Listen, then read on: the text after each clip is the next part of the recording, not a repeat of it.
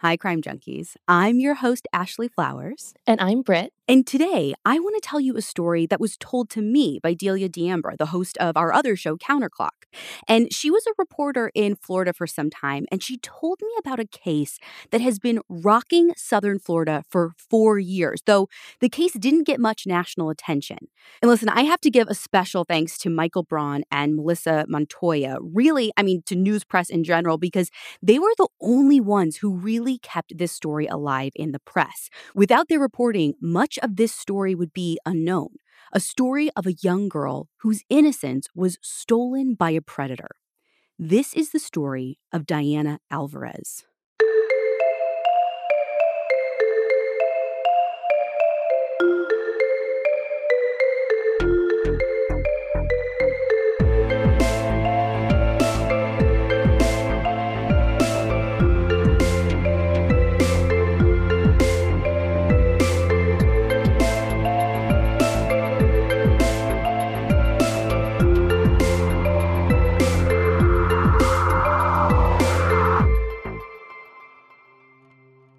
It was Sunday, May 29, 2016, when Rita Hernandez and her live in boyfriend started what they thought was going to be a normal day. Rita at the time was very pregnant and moving slowly, so her boyfriend, Uribe, was helping get all five kids up and moving for the day. But there was a problem.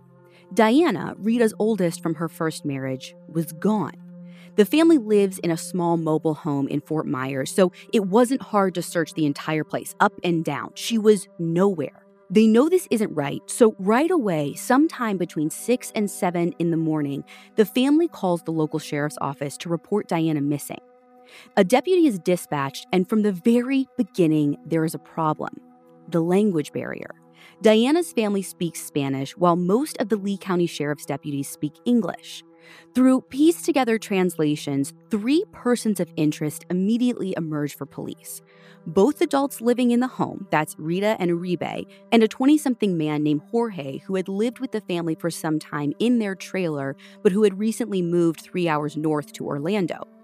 According to Michael Braun and Melissa Montoya's reporting, at 7:42 a.m., deputies ask Uribe to call Jorge. But Uribe says the deputy doesn't have him ask anything really related to Diana, just weird questions like his date of birth, where he was right that second, which Jorge told him that he was in Orlando where he lived heading to Okeechobee, which is like an hour and a half south. Why would they be asking for his date of birth? Like why not ask where Diana is? I found that strange as well, and I kind of think that this was maybe the language barrier thing coming into play. The deputy says that he wanted the family to ask if he was with Diana or knew where she was, but the family says that they were just asked to ask his date of birth. So Maybe the deputy instructed them wrong. Maybe there was something in the middle there that's the truth. I mean, and honestly, maybe that was one of the questions that they asked. It could have been that the police wanted to get some more information on this guy so they could look into him before actually calling him a person of interest or a suspect. Because, I mean, at this point, they don't know anything about Diana's whereabouts. And, you know, I kind of lean towards that because the detectives first focused hard on the two adults that were in the home, not necessarily Jorge, though Rita and Uribe insist they know nothing. And a couple of hours later, they even call Jorge again. And this time he tells them that his car broke down somewhere in Orlando. So for a second, they think, oh, like he's in Orlando with a busted car. Maybe he's an unlikely suspect. While searches are conducted around Diana's trailer park, deputies question Rita and Uribe for 10 hours. Uribe is even given a polygraph, which he passes, but it takes 13 hours before they're cleared and released. During that time that they were being questioned, at around 1:05 that afternoon, the sheriff's office requested information on a quote suspect named Jorge Guerrero Torres. That's the same Jorge who they'd just gotten the date of birth on that morning. Now, in addition to trying to find any relevant information on who this guy was and maybe what his record was, it seems like from email communications that police were also trying to get a picture of him in case it was determined that this was their guy. Now, during all of this, there has still been no sign of Diana anywhere near her home and no helpful information from the people who lived with her by the time the sheriff's office presses again for pictures of Jorge at 5:24 p.m.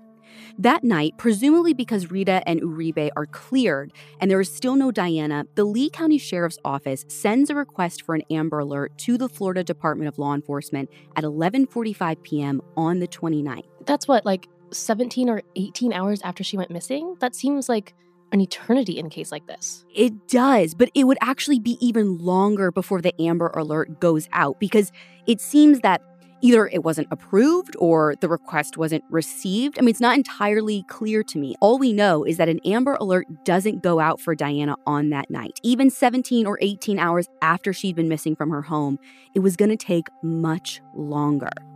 And for a while, there's just nothing. No sign of Diana in any searches, no Amber Alert to try and find her outside of the immediate area, and no idea where she might be, though police are hard at work behind the scenes trying to piece together her last movements and the movements of Jorge. And they're getting close. Police scheduled a face to face interview with Jorge on the 31st, the third day that Diana has been missing. From the time it took them to make that appointment, then get in a helicopter to see him, I mean, this is just like a 20 minute span, according to Melissa Montoya's reporting, Jorge ran. Mm, that's never a good look. No, never. But police get lucky when they're in Orlando because though Jorge isn't there anymore, he left something else behind. Some of the behind the scenes work police were doing was trying to trace Jorge using his cell phone. And although he appeared to be on the run before they could meet up with him, his phone was still located in Orlando. But here's the thing when they actually find it, it isn't in Jorge's possession anymore. A groundskeeper who was working about a mile from Jorge's apartment found the phone and it looked like it had just been like tossed into this like ditch kind of thing with this long grass.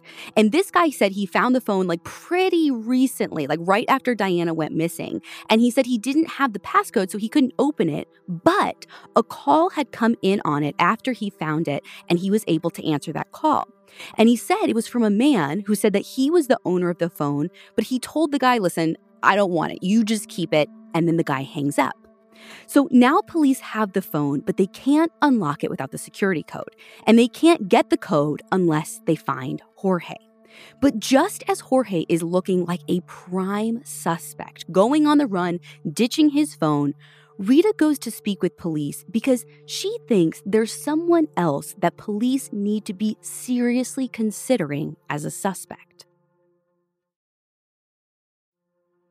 Rita tells police that it is totally possible that her ex husband took Diana because, she says, he tried to kidnap their kids before. You see, in 2013, the couple was living together with their kids in Georgia. Now, at the time, they weren't married anymore, but they were still living together until they could afford to live apart later that same year. Once they started living apart, things got kind of contentious. Dad wants more time with the kids. He starts showing up unannounced. And one day he drops in and says he wants to take Diana out. But mom's like, no, she's in school. You can't just pull her out of school to go out to eat. So he took the younger kids, leaving Diana in school. But then, at the end of the day, he never returned with them. Rita ends up tracking him down to Okeechobee, Florida, and she ends up filing a handwritten motion with a judge that was recounted in the news press. And here, Britt, I'm going to have you read this. The motion says Martin took my kids, said he was going to bring them back, and he didn't. I was in Georgia. He took them to Ohio, then to Okeechobee. Martin told me he got passports for my kids while he was in Ohio. I think he's going to take them to Mexico. Ultimately, the judge denies the motion to have the kids return to Rita. And he kind of basically says, listen, pretty much your only option is to take them back the way that he did. So she does. Rita ends up staying with her kids in Florida, living in Collier County at first, where she met Uribe, and then the two later moved together to Fort Myers. Now, after this, Rita admits that the relationship might have gotten a little bit better. Dad would come, he'd pick up the kids, he'd take them to Okeechobee for the weekend here and there, and he would always bring them back. So, why would it change like just out of the blue? And why only take Diana? Well, you see, the year before Diana went missing, her dad had gotten deported.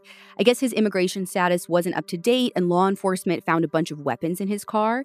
So the thinking was, I believe, that he didn't have his weekends anymore to see the kids. So everyone's wondering, like, you know, maybe he was desperate.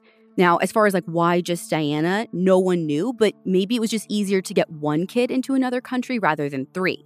So, police obviously have to look into this as a possibility, even if they think they have better leads like Jorge, because a big part of any investigation is not just finding the truth, but also closing all of the doors that lead to other possibilities. If you leave things open ended, I mean, that's exactly the kind of thing that can come up in court and leave reasonable doubt for jurors.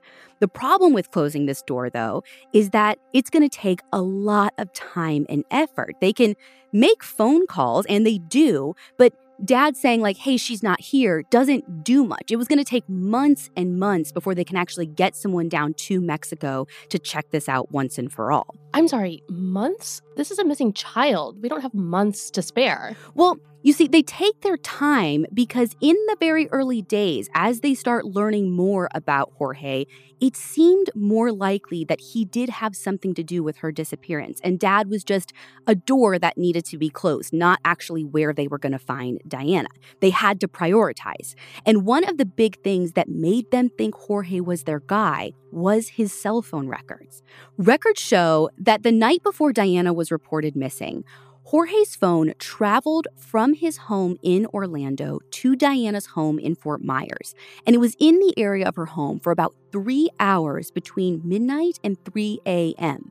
Again, this is the morning that she was reported missing now. The phone then left the area and traveled to a specific part of Okeechobee County called Yeehaw Junction. Now, Remember, Okeechobee is where Jorge told Uribe that he was going the morning Diana went missing, but obviously he said that he was heading there from Orlando and not from her home in Fort Myers. Well, interestingly, what the record shows is that his phone stayed in Yeehaw Junction for a couple of hours. Police are more and more sure that there is just something really wrong here, and Jorge is their guy. So they flood the media with his picture and make a second request for an Amber Alert on June 2nd. And this one, this one four days later, does get approved.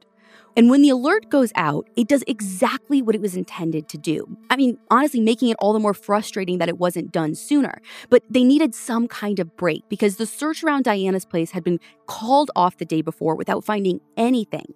But after this alert goes out, I mean, within hours, his car is located. And then a woman comes forward who will be the key to capturing Jorge. This woman, whose name is Antonia, tells police that she was told to go pick a guy up. Now, there isn't a ton of information on this particular story, so I don't have a lot of detail, but it seems like it was kind of like a friend of a friend asking kind of thing, like, hey, I need a favor. Can you give this guy I know a ride? But before she's supposed to give this stranger acquaintance, maybe someone she kind of knows, a ride, her husband sees this guy's very face on the news. So they call police and they set up this little sting operation. She shows up and picks him up just as planned. But as soon as he closes the door and they take off driving down the main road, police pull the car over and arrest Jorge. What did they arrest him for? Like, was Diana with them? Was it for kidnapping? No to both. She wasn't with him, and they weren't arresting him on anything related to Diana. He was undocumented, so they were able to hold him on charges related to his immigration status. But while they held him, it allowed them to ask him important questions related to Diana. You know, what are your whereabouts the previous few days? Let's get some information on your phone. Mostly questions about that phone. He willingly gives law enforcement the passcode, and what they find on the phone shocks even some of the most seasoned investigators. In a password protected folder, they find very graphic and sexually explicit images of a child. Images that date as far back as 2015. Were they Diana? Police weren't saying. According to an article from Michael Braun and Melissa Montoya from the time, police said the child in the images had not been identified. And honestly, I don't know if they even could identify the child right away. Some reports I read about this finding on his phone suggest that the pictures were very close up images of body parts. So it is possible, at least in some of the images, that maybe a face wasn't seen, which would make it harder to link to a specific victim. But Diana or not, it was clear to authorities that these pictures were of someone underage, and therefore it gave them something very solid now to charge him with. So on June 6th, he's charged in court with possession of child pornography and he's held without bond. Uh, okay, just give me a second. I'm trying to piece this timeline together. You mentioned that the images on his phone went back as far as 2015. Yeah. Did he even know Diana or her family then? Well, so yes, in fact, he knew the family as far back as 2013. What police learn is that sometime back in 2013, Rita met Jorge while they were both migrant workers picking cabbage. From what I can tell, they weren't like exceptionally close or anything, but they knew each other well enough that after Rita moved her family to Fort Myers in 2015, Jorge reached out to a mutual friend named Mario and was like, Hey, can you ask Rita if there's any work down where she lives? And Rita says, Yeah, there's plenty of work, whatever. So he ends up coming down there. He gets a construction job in Fort Myers and Jorge and his brother Pablo actually move in then with the family, and that's when they rent that room from them in the trailer. And then police get the bombshell that blows the case against Jorge wide open. Police learn that the reason Jorge moved out of the family's trailer is because basically he was kicked out of there by Diana's parents because of how he was acting with her and how she acted with him. She was like a little puppy who followed him around and wanted to be near him all the time. And listen, we've all been nine and we've all been in love with our Sunday school teacher or, you know, some adult male figure you get like heart eye emojis for. Those kind of like little crushes are natural, but something about the way he showed affection back to Diana didn't sit well with Rita and her boyfriend, so they asked him to leave. What Jorge revealed to police in custody was they were right to be uneasy.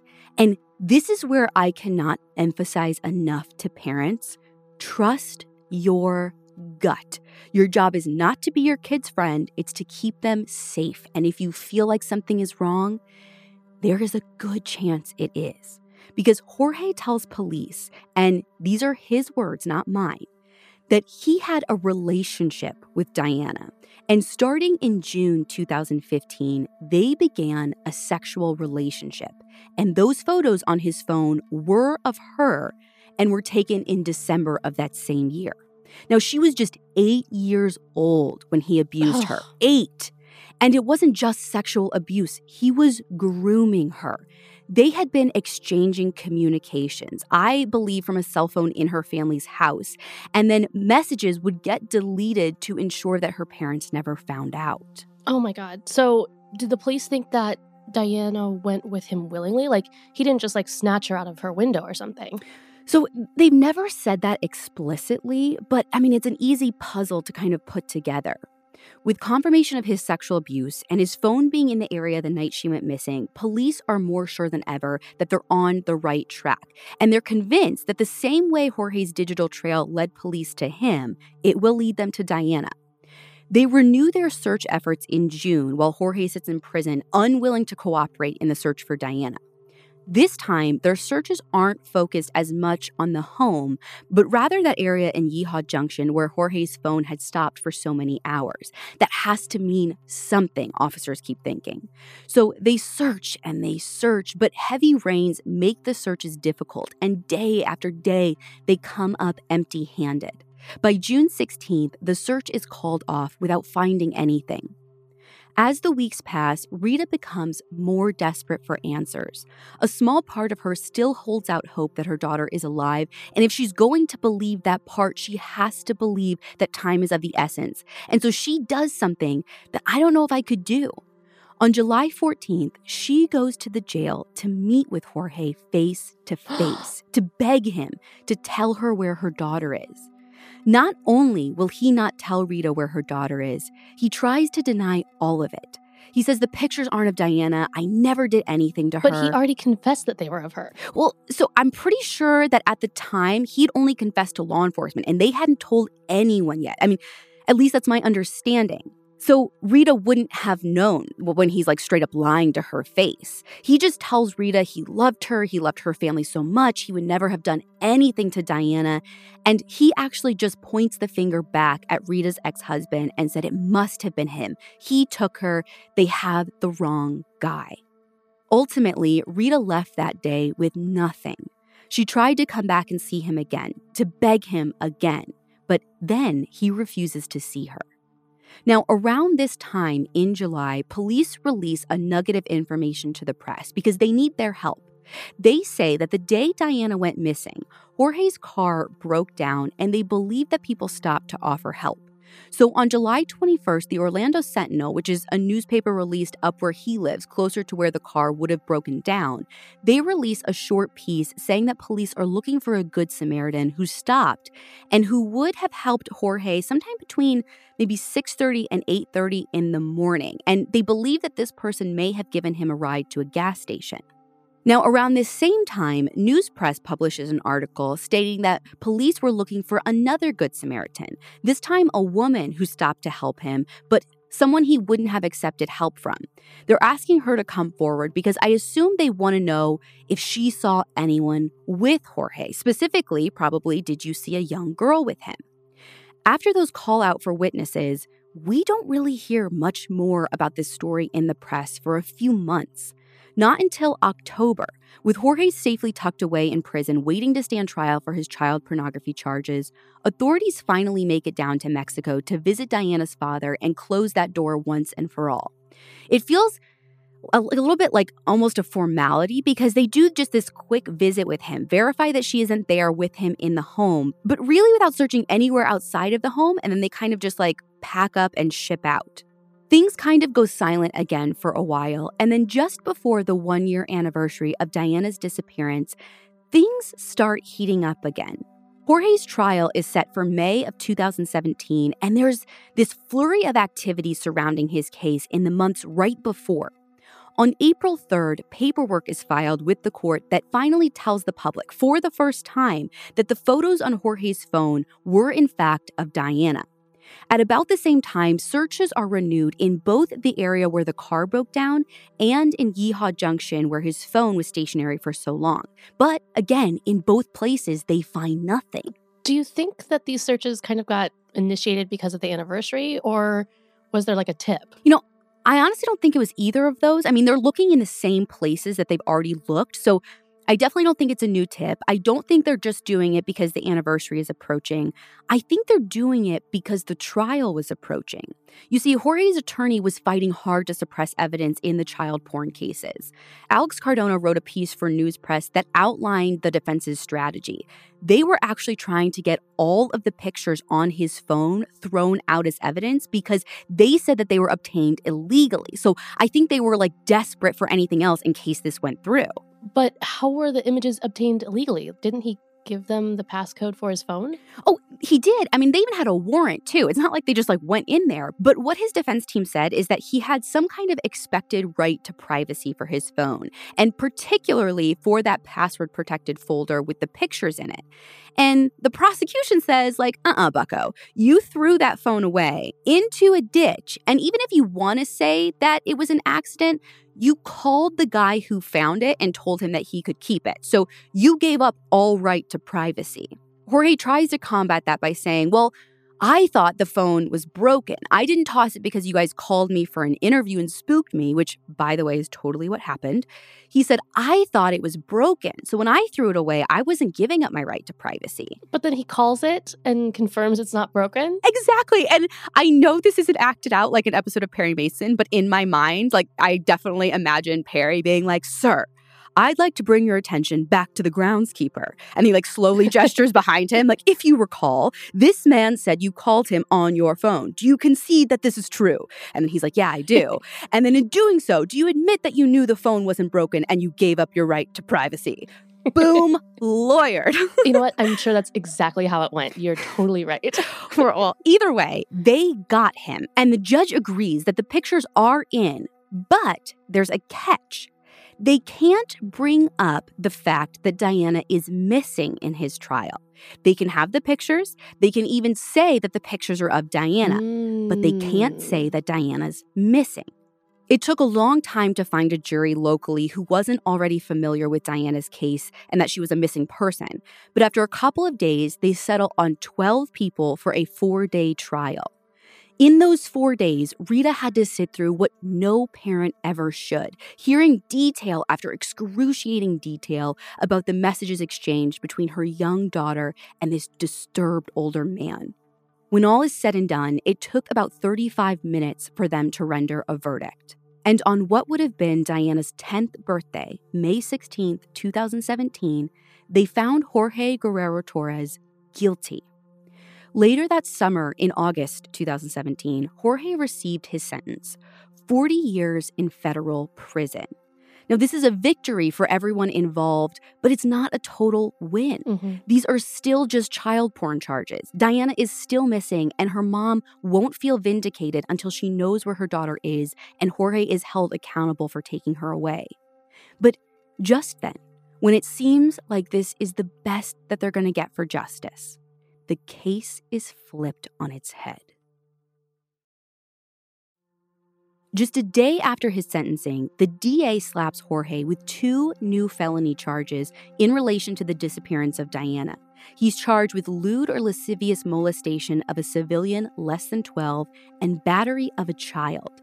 Now, this isn't murder charges, but at least it's something. Honestly, that's kind of a huge relief to me. I mean, we look at the the Nadja case that we did a couple weeks ago, along with Angie's case from Indianapolis, and there was so much circumstantial evidence, and it's kind of refreshing to see law enforcement move on a case especially when it's a lot of just circumstantial stuff. Right. And I mean, and circumstantial stuff that seems so clear. And they do right. have a lot of circumstantial evidence. Not only do they have all the phone location records, the text messages, the pictures on his phone, the history with Diana, but they also got some new witnesses in the year since Diana's disappearance, particularly a man that we've mentioned before, Mario who is Mario again? So from earlier in our story, uh, Mario was the like mutual friend that actually reconnected Rita and Jorge when he was helping Jorge find work in Fort Myers. Okay. So everyone in the story is kind of connected. Mario is actually married to Rita's sister, though Rita's sister at the time was living in Mexico. So Mario is able to fill in some pieces for police. He says around the time Diana disappeared, he gets a call from Pablo, who's Jorge's brother. Pablo asks Mario for a favor. Hey, my brother's car got in a crash and I need you to pick it up from the shop. And he says, You know, my brother can't do it because he's traveling, blah, blah, blah. Could you just do me a solid? So he does.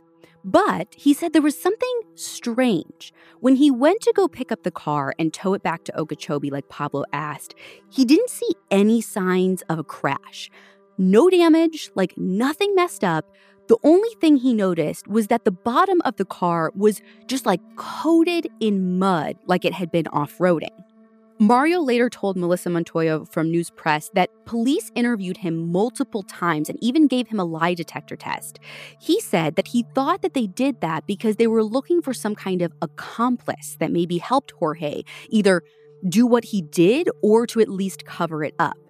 Ultimately, Mario says that he had no idea what was going on or that Jorge even was capable of doing what he'd been accused and convicted of at that point. Oh, hold up. So he didn't get a call from Jorge. He got a call from his brother Pablo? Yes. And Pablo, who lived in the same trailer while Jorge was abusing Diana? Yes. Call me crazy, but could this be the accomplice the police are looking for? So, your crime junkie brain is working a little bit like mine. Mario said that the two were always together. But, I mean, there have been zero formal allegations made against Pablo, and he doesn't come up a lot in reports about this case. I mean, he really just gets like offhanded mentions here and there. So I don't know if anyone else has the same suspicions, but either way, Mario was on the DA's witness list, and all of this could get brought into trial. But there's another witness that is even more damning to Jorge a former jail cellmate named Juan. In an article from winknews.com from back in December 2017, they summarized documents released by the Lee County Sheriff's Office. These documents said that while Jorge and Juan were together, Jorge asked Juan how much time he would face for, quote, the murder charge. Now, keep in mind, this is before he'd been charged with even the kidnapping stuff. He told his cellmate that he was probably going to get charged with rape, kidnapping, and murder. And he went on, Juan says, to detail what actually happened on the day Diana went missing. According to Juan's story, Jorge picked up Diana and was going to take her into Mexico. But when he crashed his car, everything changed. And he thought he had to get rid of Diana before police showed up on the scene. What? Yeah, now listen, we know jailhouse informants aren't the end all be all, but it's a story that makes sense with everything we know the broken down car, the mud at the bottom of it. But something about the story feels off to me. Remember, Mario said it didn't look like there was a crash, just a bunch of mud on the bottom of the car. So, if we're to speculate for a second and say that it was the off roading that actually stalled the car out, he would have only been going off road to do something to Diana and presumably to hide a body. Mm-hmm. And it's because of that that your car doesn't work. But Juan's story is kind of the opposite. He's saying that there was a crash and then that's why he went off roading. But if there was a crash or the car broke down, then you don't go to where you should go to get the mud on the bottom of your car. Does that make sense? Right. Basically, it's the reverse order of how it should have happened. Yeah.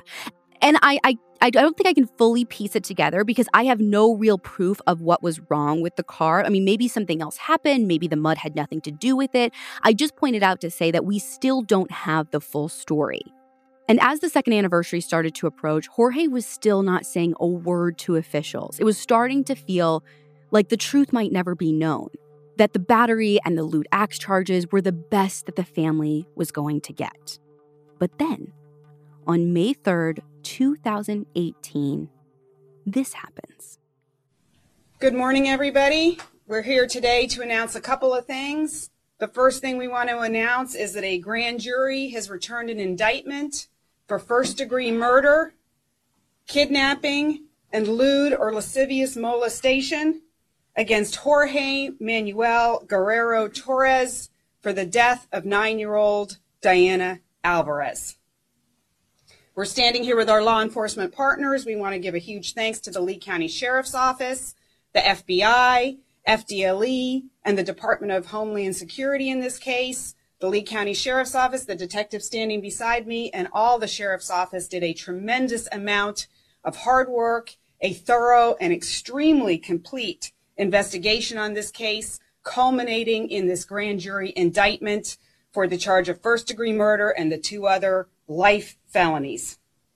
Our office made the decision to convene a grand jury in this case with the help of law enforcement because we would not rest until we saw Torres held responsible for what he did to this little girl.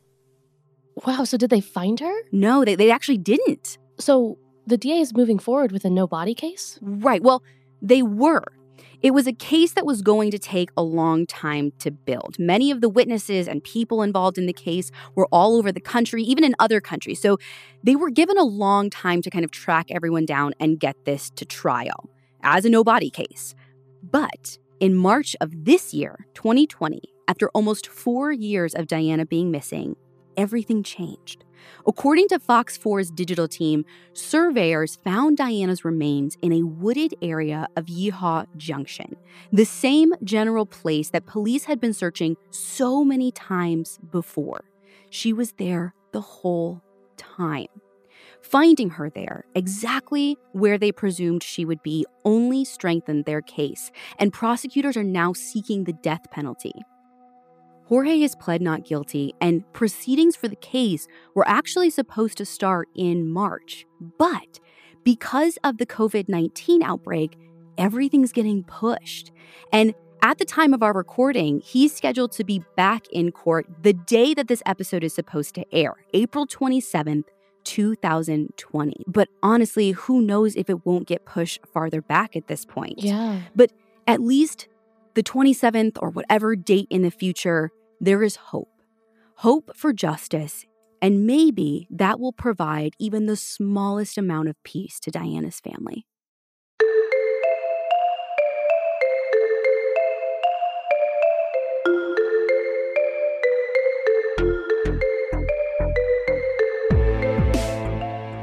It's so important to know the warning signs of grooming and child abuse and to know what to do if you see it. Darkness to Light is a wonderful organization that has a number of resources on this topic, and you can visit them at d2l.org. You can also find a direct link to them on our website, along with pictures and source material for this episode. Just go to crimejunkiepodcast.com. And be sure to follow us on Instagram at Crime Junkie Podcast. And stick around for a Pupper of the Month story.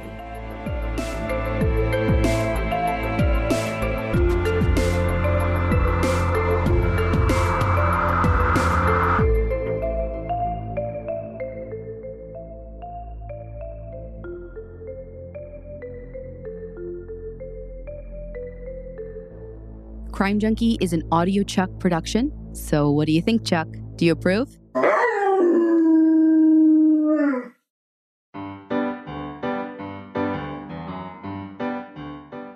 Okay, Ashley. So today we have a very special puppet named Eva, and she was submitted by her mom, Louisa. And Louisa had been wanting to adopt a dog her entire life. Same. but for a bunch of different reasons, it just was never the right time. And I'd like to pause here and say, to be fair, I can vouch for them being very different. But I feel like dogs are kind of like having kids. Like there's right time? never going to be a perfect time. Right. so Louisa had just ended a super toxic relationship that was at times abusive a few years earlier and had been dating this really great guy, the first great guy she found after this terrible relationship she got out of, only to have this guy break up with her. Hmm.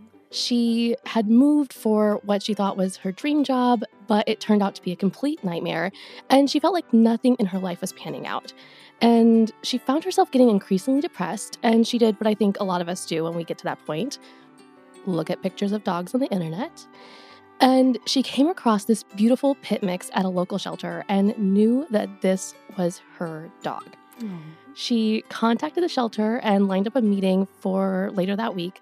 And Eva was about five or six years old at the time and had just been rescued from Tijuana. And it was super clear that she'd been used for breeding and had already had like several litters of Oh. puppies. She had been living on the streets, and when she was taken to the vet by the rescue, it was discovered that all of her teeth were broken and a ton of them had to even be removed. How does that happen? All of them are broken? Right. So, based on the damage, the vet speculated that she had broken her teeth while being caged. And she had likely tried to bite her Oh, way out through the metal wires, stop. and it completely destroyed her teeth. oh, poor baby. And later they found out that not only did Eva have a BB lodged in her abdomen, she also suffered from and will continue to live with premature arthritis and a tick borne illness. Louisa was able to take Eva home that very evening they first met in the park. And despite having only known each other for a few hours, Eva immediately hopped up on the couch with Louisa and cuddled up right Oh, next to her Of course she did. Pet her and they've been inseparable ever since. And despite all of her health troubles, Eva is the sweetest, happiest dog, loves kids and babies, which I think is like a pit thing. Like Oh my gosh. I, they're obsessed. they get such bad raps, but they, I have found that pits are the most like cuddly, lovable, like sweetest little babies. They are truly like the teddy bear of dogs, Yeah. and no one can tell me any differently. Yeah. She greets every person she meets with a wagging tail and a request for pets. And even though it can still be really painful for her, she loves playing with other dogs. Louisa has done everything in her power to give Eva the best life possible, not only because of Eva's rough start in life, but because even though Louisa adopted her on paper, Eva is really the one who rescued her. Of Which I think she is. We can all, I, I feel like every one of my stories ends like that, but Yeah. guys, it's true. It's so real. oh my god, I love it. Oh my gosh. Do you want to see a picture of Eva that'll be on our website? Uh, Ashley, can you describe me those ears? you could take flight with those ears. Oh my goodness, she's the cutest little black dog with a little bit of white on her pitty paws and her belly and just above her nose. And she has Yoda ears that just stick out, flop down. And again, She's like the dog version of Baby Yoda, to be honest. she's like, gonna take flight with them. They are the cutest things I've ever seen. literally, I got these pictures from Louisa and I was I responded to the email, OMG, those ears, and hit send before I even said thank you. I was like so focused on those Oh. adorable floppy ears. I still can't get over them. I am obsessed. Oh, give her a kiss on the nose for us. I love her already. Oh, she needs all the boops. And I want to just like flippy flop her little ears. Mhm, mhm, mhm. And of course, we're going to feature an adoptable puppet today as well. And Ashley, our listener Joe actually contacted you directly, and you were super kind to forward that information on to me for this segment. Yeah. So today's adoptable puppet is Daisy. She is a four year old German Shepherd Husky mix. She's super calm, which seems unlikely, but she does look like the perfect lazy dog in all the pictures that I have. She's around 70 pounds, but could stand to lose a few pounds, which Oh, beefy Same. babies, beefy babies. She's super sweet, friendly, well behaved, and is even completely house and crate trained. And our listener, Joe, is in or around Atlanta, Georgia, and said that she would be able to help transport at least part of the way and even send supplies with Daisy to her forever home. She's currently fostering Daisy and needs to find her a home as soon as possible. Yeah, it really like touched my heart when she reached out. She was like, "Listen, I'm fostering these dogs, and I, I can't keep them forever. They have to find their forever home. You guys have such a big reach. Like, please just put that out there." So I hope that anyone who like lives in that area or surrounding area will at least take a peek. I mean, it's a perfect time to bring a puppet into your home and take some walks together. Yeah, and actually, and actually, I should mention you said dogs. There were two dogs, but one already got adopted. Oh, good. So I only have Daisy to feature today, Oh, which good. honestly, like, I'm thrilled about. I'd love to have no dogs need to be adopted because they all have loving homes. But Daisy is still out there. All of the information on her, as well as how to contact our listener Joe for more information and pictures, of course, will be on our website. everyone, go kiss your puppet for me.